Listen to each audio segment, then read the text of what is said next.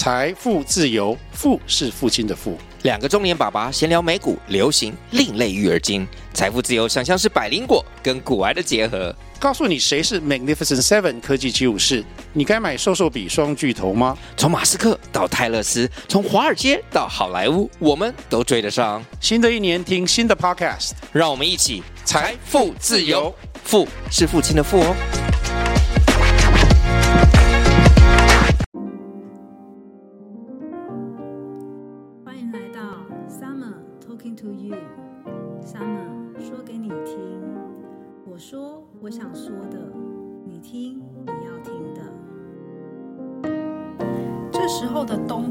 是属于宦官专政、势力庞大的一个时代。当时的皇帝灵帝呢，他有两个儿子，一个呢是皇后生的嫡子，叫做刘辩，辩论的辩。另外一个呢是王美人生的刘协，也就是后面我们会说的陈留王。那灵帝呢，其实他比较喜欢陈留王，他想要立他为太子。可是呢，何皇后的哥哥是朝中的大将军，皇帝呢也不敢得罪这个将军。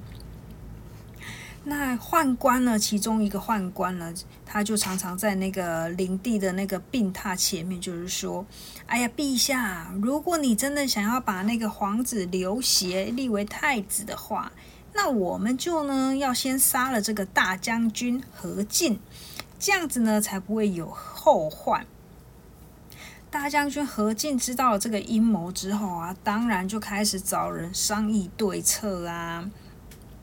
然后铲除这些异己。总之呢，在这个灵帝他死之前呢，他都没有做到这件事情，就是没有改立太子。所以当他死的时候呢，就是由这个何皇后生的这个刘辩来继承，然后就称作为是少帝。少就是年少的那个少少帝。那何进呢？他毕竟他就属于外戚嘛。那我刚刚有说啦，就是朝中仍然是有一个。宦官的一个时代，所以斗到最后呢，这个何进还是不敌宦官的势力，何进呢就是被宦官给杀死了。何进当时的手下呢有一名大将叫袁绍，袁绍他看到何进被这些宦官给杀了之后啊，他马上就发动了攻击，冲入内宫。那宦官一看啊，情势不妙，赶快挟持了这一个少帝以及陈留王，把他们挟持逃到这个北齐山附近。正以为可以喘口气的时候呢，没想到许多人呢都过来救，领了禁军过来救驾，包含了司徒王允呐、校尉袁绍啦，还有卢植。这些人呢，都陆陆续续的赶到，把这个少帝跟陈留王呢，就是拥簇，带着他回京师。在走到一半的时候呢，有一个人出来插花了，就是我们待会接下来要讲的主角董卓。董卓啊，也跟着大家一起恭恭敬敬的护送这个皇帝跟陈留王回到京师。那我们上次有提到啊，董卓一回到京师之后啊，就开始了他。呃，享受权力，嗜血残暴，人称三国大魔头的胖子。少帝返回京师后，为了安抚惶惶不安的百姓，于是下令大赦天下，并且任命丁原为执金吾。执金吾他其实就是掌管整个京城治安的一个官呐。反正就是我们称他为警察长好了，命丁原做警察长来重新整顿京师的一个秩序。而董卓这个人呢，自从北齐山护送了这个少帝和陈留王回到京师之后呢，他就顺便把他的军队呢给移到这个京城的郊外驻点。并且呢，仗势着自己护驾有功，经常颐指气使的差遣其他官员，甚至呢，带着他的剑就去见了皇上。见到皇帝呢，他也不下跪。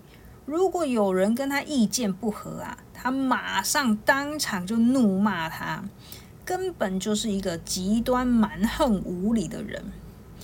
各位大臣啊，见到董卓如此目无法纪，个个都愤愤不平。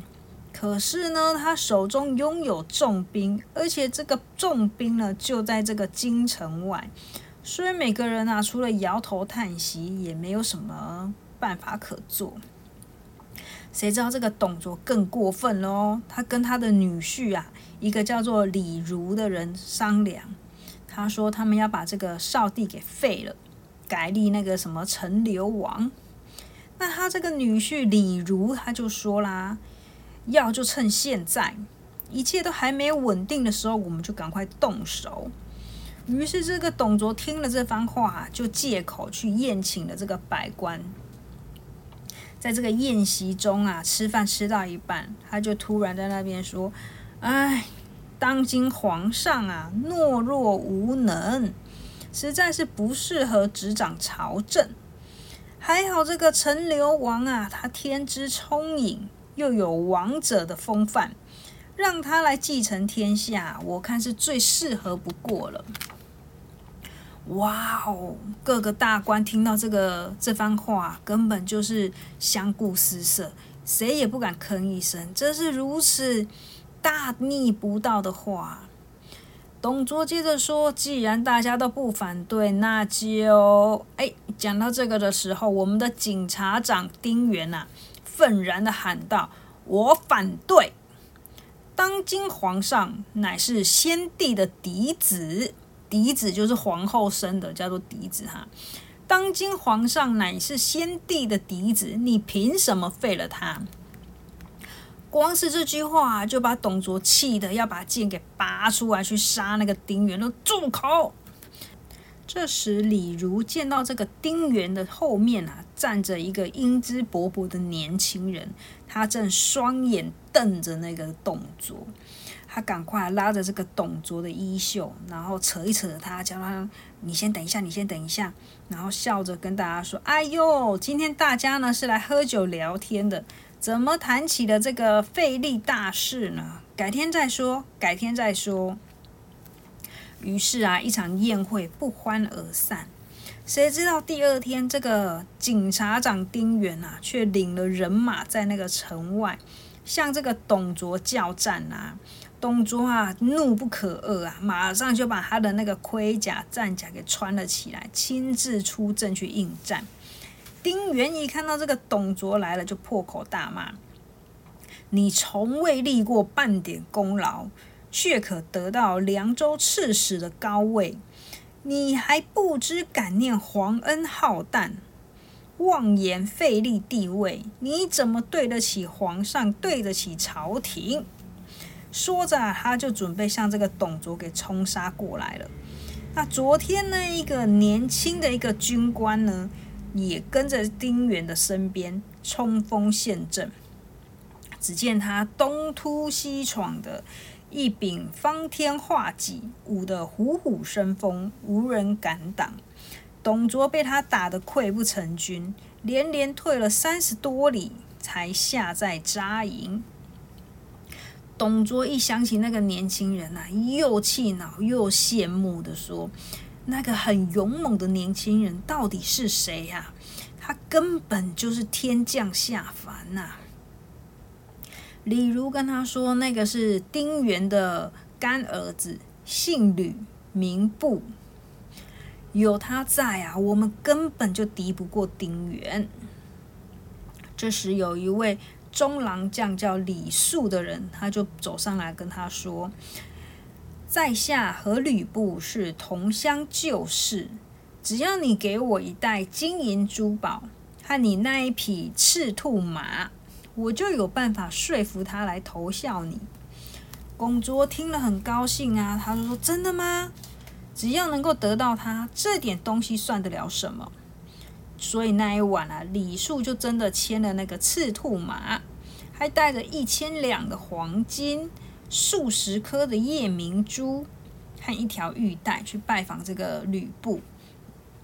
李肃跟吕布啊，两人彻夜床长谈，聊了一会啊，李肃就说：“哎，贤弟，你为这个朝廷奔波劳累，立下了无数的功劳，真是令人敬佩。”做兄长的我啊，今天带了一批赤兔马来，想要送给你，聊表一下我的敬慕之意。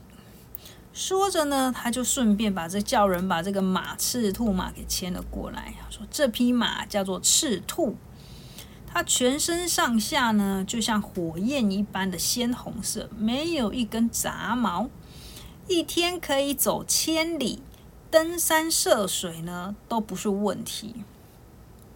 吕布一看到这匹马，也是爱不释手，边摸边称赞：“真是好马。”啊李肃又很恭维的说：“自古英雄配良驹，全天下也只有像你这样的英雄豪杰，才能够骑这一匹马了。”吕布被这番话听得啊，心花怒放，更加热忱的去招待这个李肃。两人又继续边聊天边喝酒，喝到半醉的时候呢，李肃就突然有一点闷闷的说：“像你这种智勇双全的大将之才，那个丁原呐，竟然只让你当一个小小的司马，真是大材小用，太可惜了。”吕布听到这里呀，好像也觉得自己有点不甘心。哦，李肃又继续说啦。只要你愿意，比丁原更好的人多的是。比如董卓董将军，董将军啊，仁德兼备，礼贤下士。像我这种平庸之辈呢，都能够当个什么中郎将了，更何况是你呀？吕布真的有点心动喽。李肃啊，还看着是那个吕布有一点心动的样子，就把旁边的人啊给。叫他们撤退下去，然后把那个金银财宝给拿出来，就跟他说：“当今朝朝朝廷之中啊，有谁比董将军还要位高权重的？那匹赤兔马啊，跟这些金银财宝，都是董将军托我送给你的。这怎么好意思？我又没有为董将军尽过半点力。”李商还故意压低了那个嗓门，暗暗示的说：“你想尽力还不简单？眼前呐，就有一个大好机会。”吕布沉吟了许久，就说：“好，为了报答将军的厚爱，我决定杀了丁原，投效董将军。”李肃仰头干杯，愉快的说：“有气魄，来做兄长的敬你一杯，祝你马到成功。”那我就回去等你的好消息哟。果然，吕布在那天晚上啊，真的就把那个丁原给杀了。隔天一早啊，带着丁原的首级去见李肃。李肃呢，也马上带着这个吕布去见了董卓。吕布一见到董卓啊，还跪下请罪，说：“承蒙将军抬爱，在下感激不尽，今后一定竭尽所能。”为将军效命，董卓听了笑呵呵啊，说：“好，好，好，能得到你这样的青年才俊来协助，真是太高兴了，太高兴了。”从此，这个董卓啊，更加趾高气扬了，不但不把百官放在眼里，连皇帝啊，他也把他当做是个傀儡。当时反对他的丁原呢，马上当天晚上就被杀了。这下子哪还有个大臣敢出出言反抗他？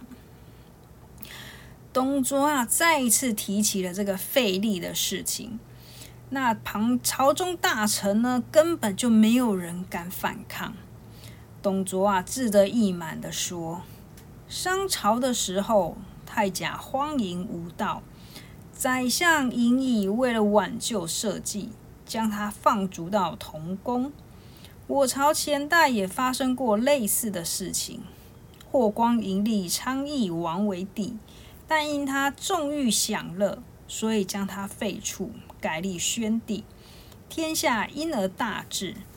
当今殿下怯懦无能，实在不足以托付社稷，因此我想效仿引以霍光的例子，将他废黜，改立成流王。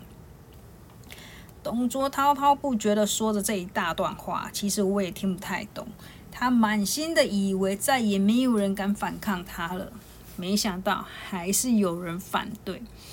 反对他的人呢，就是卢植。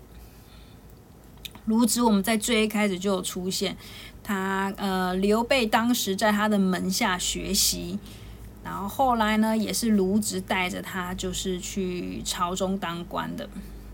卢植说啦，太甲昌邑王之所以会被废掉，是因为他们荒淫无道、昏庸不明。可是当今的皇上才继位不久，并无过失。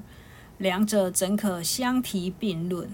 再说啦，你也没有像尹以霍光那样的才能，却要议论费力的大事，怎么叫天下人信服啊？中军校尉袁绍也跟着站了起来，说：“卢尚书说的话很有道理。当今皇上并无丝毫缺失，你却一而再、再而三的提议要废帝。”究竟是为了什么？大家心知肚明。董卓听到这些话，气得把他的剑给拔了出来啊！那很大声的那个怒骂说：“你是什么东西，竟敢用这种口气跟我说话？天下大事，哪一件不是在我掌握之中？谁敢违背我？你以为我董卓的剑不锋利吗？”袁绍啊，也不甘示弱，跟着拔出剑来说：“你的剑锋利，难道我袁绍的剑就不锋利吗？”两人剑拔弩张，几乎一触即发。李儒啊，赶快上前打圆场，说：“哎呦，不要这样啦，大家都是为了国家嘛，有话慢慢商量，又慢慢商量，不要生气。”袁绍啊，怒骂的踢翻了所有的桌椅。大叫着说：“ 哼，和你这种不忠不义的小人有什么好谈的？”他就这样扬长而去。当天晚上呢，就把他的官职给辞掉了，远走冀州。董卓啊，被袁绍这样子当众羞辱，怎么咽得下这口气？他继续的铁青着脸问其他官员说：“还有谁有意见？”谁敢讲话啊？大家都害怕他的威势，低下了头，不敢开口。董卓这时候就把他的那个佩剑给高举了起来，得意的宣布：“那就这样子决定了，日后再有人敢阻拦，定以军法论罪。”没多久啊，董卓就召开了群臣会议，指责这个少帝啊不足以君临天下，把他贬为王。改由这个陈留王继位，称作汉献帝。那少帝的妈妈何太后呢？董卓就说他教子无方，贬入冷宫。少帝跟何太后两个人哭成一团呐。群臣虽然悲愤，却没人敢说一句话。但是有一个尚书叫做丁管，这个人呢，他不畏惧他的权势，出面阻止。结果，哈哈，被这个董卓啊当场拿下，推出午门斩首。接下来就更没有人敢讲话啦。董卓啊更加的骄傲跋扈，大小事情呢都自行做主，他也不需要去请示这个献帝啦。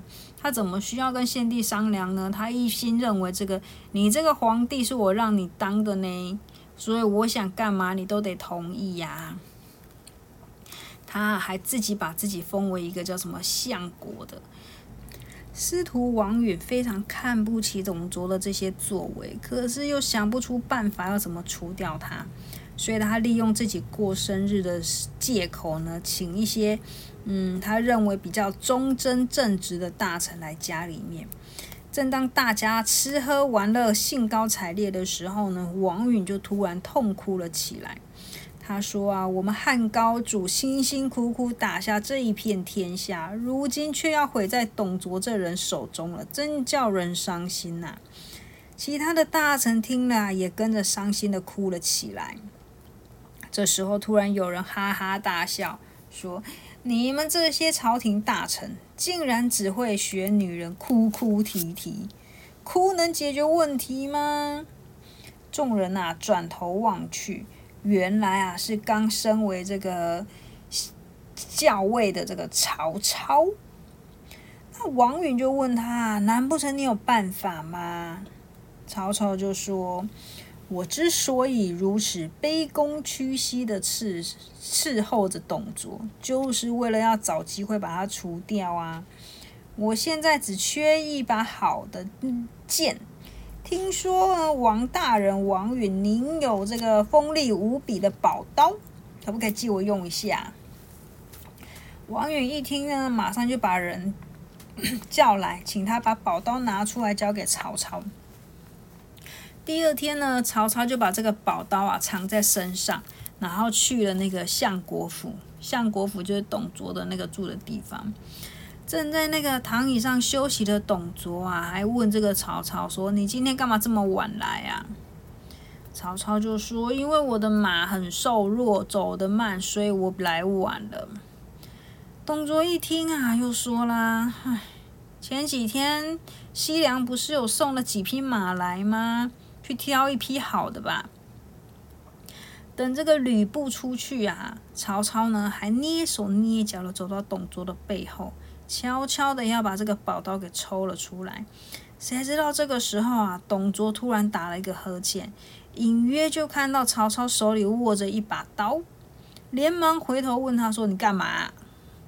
这时呢，吕布呢他也挑了一匹马回来，要送给了这个曹操。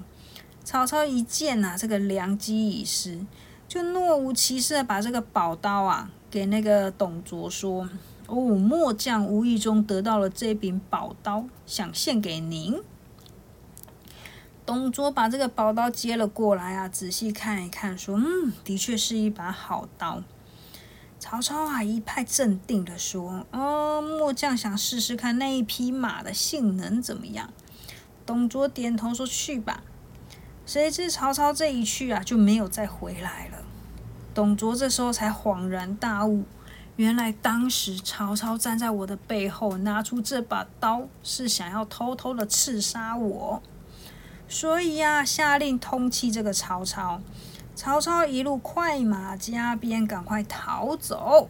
曹操假借这个献帝的名义呢，发出诏书。命令各地的将领全力配合曹操讨伐董卓，匡扶汉室。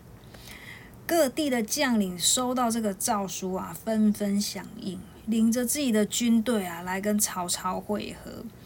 第一个跑来的啊，就是当时踢翻桌椅、气愤离去的那个袁绍，他领了三万人马而来。公孙瓒呢，他也接到了这个诏书，也领了一万五千名的精兵跟文文官武将，浩浩荡荡的来会合。正当他们呢行经这个平原县的时候呢，遇到了刘备、关羽。刘备也听说董卓祸害朝廷的事情，他得知了公孙瓒呢准备起兵响应。那他呢，也带着这个关羽跟张飞呢，一起投效到公孙瓒的底下。当他们抵达这个陈留郡的时候呢，已经有不少人，大家都想讨伐这个董卓。其中人数呢，在万人以上的军队共有十七支，所以号称十七镇。十七镇的将领经过讨论呢，认为袁绍呢，他的能力还有他手下的将领呢，在里面最为出众，所以一致推举他为总帅。第二天呢，袁绍就率领了十七镇的将领呢，焚香祈祷，然后大家一起誓言同心共济，致力铲除奸佞。大家宣誓完毕之后呢，袁绍就说：“明天早晨我们就展开攻击，谁愿意打头阵，先去把齐水关这个地方给攻下来。”这时长沙太守孙坚他就举手说：“我好。”孙太守骁勇善战，定可旗开得胜。说完这话，孙坚就领了自己的部众。往齐水关杀了过去。齐水关的守军被孙坚攻得手忙脚乱，赶快快马加鞭的向京师告急。董卓一听啊，也非常的害怕，赶快请他下面的一个校尉叫华雄这个人前往齐水关去支援。十七镇这批军队啊，怎么说呢，也是个地方盟军，就是大家一起出来结盟在一起的。那这么多的军队呢，其实大家各怀鬼胎。当这个孙坚呐，他呃连连告捷打败这个华雄的时候呢，向呃请求支援这个粮草。可是呢，有人就觉得啦，哎呦，他这样子一直赢下去，把那个功劳都抢走了，这样我们哪还有出头天的机会啊？所以心胸狭窄的那个袁术呢，果然就听信了一些。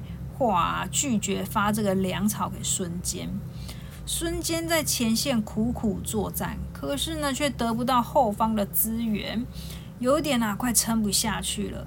那对手华雄呢，他又探访知道这个孙坚军中啊粮草不济，军心动摇，于是啊发动偷袭，让这个孙坚啊不敌，死伤无数。赶快向这个总帅袁绍请求支援。袁绍听到孙坚兵败的消息之后呢，大为吃惊，马上召集所有的将领来商量对策。这个时候啊，一个兵士呢就赶快仓皇的来报说，华雄领了大队的人马前来校正。哇，什么？他怎么来的这么快啊？谁愿意出去应战？站在袁绍后面的副将，这个人叫于涉，他就说：“我去，将军，我去会会他。”哎呦，于涉这个人呐，其实他本身也是个能力很好的人哦。不过呢，他走出这个帐外没多久，又一个兵士过来仓皇来仓皇的报告说，于副将和华雄交手不到三个回合就被斩了。哇，什么？于色可是勇猛闻名的耶，没想到这么轻易就被华雄给杀了，大家大惊失色。袁绍更是又惊又怒啊！还有谁？谁去替我把华雄的头给拿来？另外一个人冀州牧韩馥说：“总帅，我手下有一个副将叫做潘凤。”他身经百战，不曾失败过，一定可以打败这个华雄的。好，就让他去。结果一样，没多久，兵士来报，潘副将阵亡。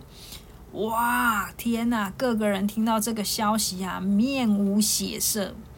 韩馥一想到潘凤平日的一个忠心勇敢啊，还一直心痛不已。他居然把他。这么好的一个将士送上送死去了，唉，这该怎么办呢？这时有一个人高声喊道：“他说我愿意出阵应战，拿下华雄的首级。”谁呀？谁说的这句话？是一个仿如巨松般的大汉，手提着一柄偃月刀。他是谁啊？没人见，没人认得他。但是大家都对他的威武气质感到非常的惊艳，还以为啊是天上的战神下凡呢。没错，那个人就是关羽。袁绍问他：“你要出阵与华雄一较高下？”没错。我这就马上去把他的人头给取了下来。嗯，袁绍上上下下看了他一眼，他就问他说：“哎，请问你叫什么名字啊？”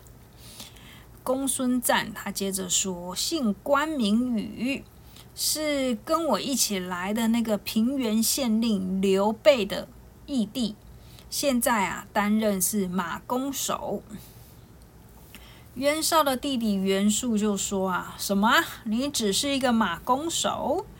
这是什么地方啊？有你这个马弓手说话的余地吗？赶快把他给轰出去啦！”袁绍也不高兴啊，他就说：“啊，华雄武艺高强，不是你能应付的，退下吧。”关羽啊，还是不疾不徐的说：“在下有自信，能应付得了。”袁绍啊，再也按耐不住了，大声的斥责说：“军营中岂容你儿戏？退下！”曹操这时候上前来啦，他就说：“慢一下，慢一下，总帅，这个人既然敢如此夸口，一定有一些本事吧？就让他试试啊！如果真的不行，再来处罚他也不迟。”关羽信誓旦旦的保证：“如果我不能取下华雄的首级，我愿受军法处置。”袁绍听了这话，只好不情愿的答应了。关羽啊，正准备要出帐的时候呢，出帐就是那个军军帐。曹操把他叫住，他说：“哎，等等，你先喝了这杯酒壮壮胆吧。”曹操啊，拿了一一杯热酒来，准备要请关羽喝。可是关羽却哈哈大笑的说：“谢谢曹教尉的好意，等我杀了华雄，把他的首级拿回来的时候，再来领你这一杯酒。”说完啊，就大踏步的转身，要上了马背，飞驰而去。没一会啊，鼓营外的鼓声大作，喊杀声四起，仿佛天崩地裂。关羽单枪匹马的闯入了敌军阵阵地中，手中的偃月刀啊，上下翻飞，溅起了无数血花。华雄还不出来受死！这个华雄啊，以为他前面连斩了两个大将，以为关羽呢跟他们一样很容易对付，他一点都不在意的，就是骑了马出门应战。谁知道他还没看清楚对方长什么样子，对方啊已经一刀砍过来了。华雄啊捏了把冷汗，说：“你是什么人？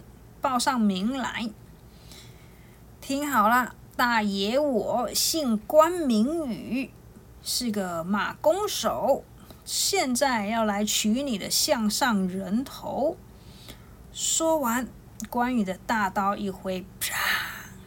哦，顿时帐外一片沉寂，众人面面相觑，正想要冲出去探一探发生什么事的时候。一匹白马飞奔到帐门前，马上的骑士扔下了一颗人头来。哇，是华雄！整个营区顿时欢声如雷呀。曹操说啦：“哇，关兄，你真是勇猛如虎啊！来来来，请喝了这杯庆功酒。”关羽这时啊，就微笑接下了酒，轻轻的说一声谢谢。你知道吗？这杯酒还是温的哦。也就是刚刚那个曹操，他不是拿了一杯热的酒要请关公喝吗？啊，关公就说：“等一下，等我成功了之后回来再喝。”那这杯酒呢，就继续放着。等关公出去呢，大战一场，把这个华雄的人头给拿回来的时候，这杯酒还是温的。这样代表什么？代表关公其实没花多少时间就把事情给做完啦。事实上呢，在《三国志》这个正史里面记载的，把华雄杀死的人呢是孙坚，并不是关羽。可是呢，在《三国演义》这本书里面呢，却是写下了关羽温酒斩华雄的一幕。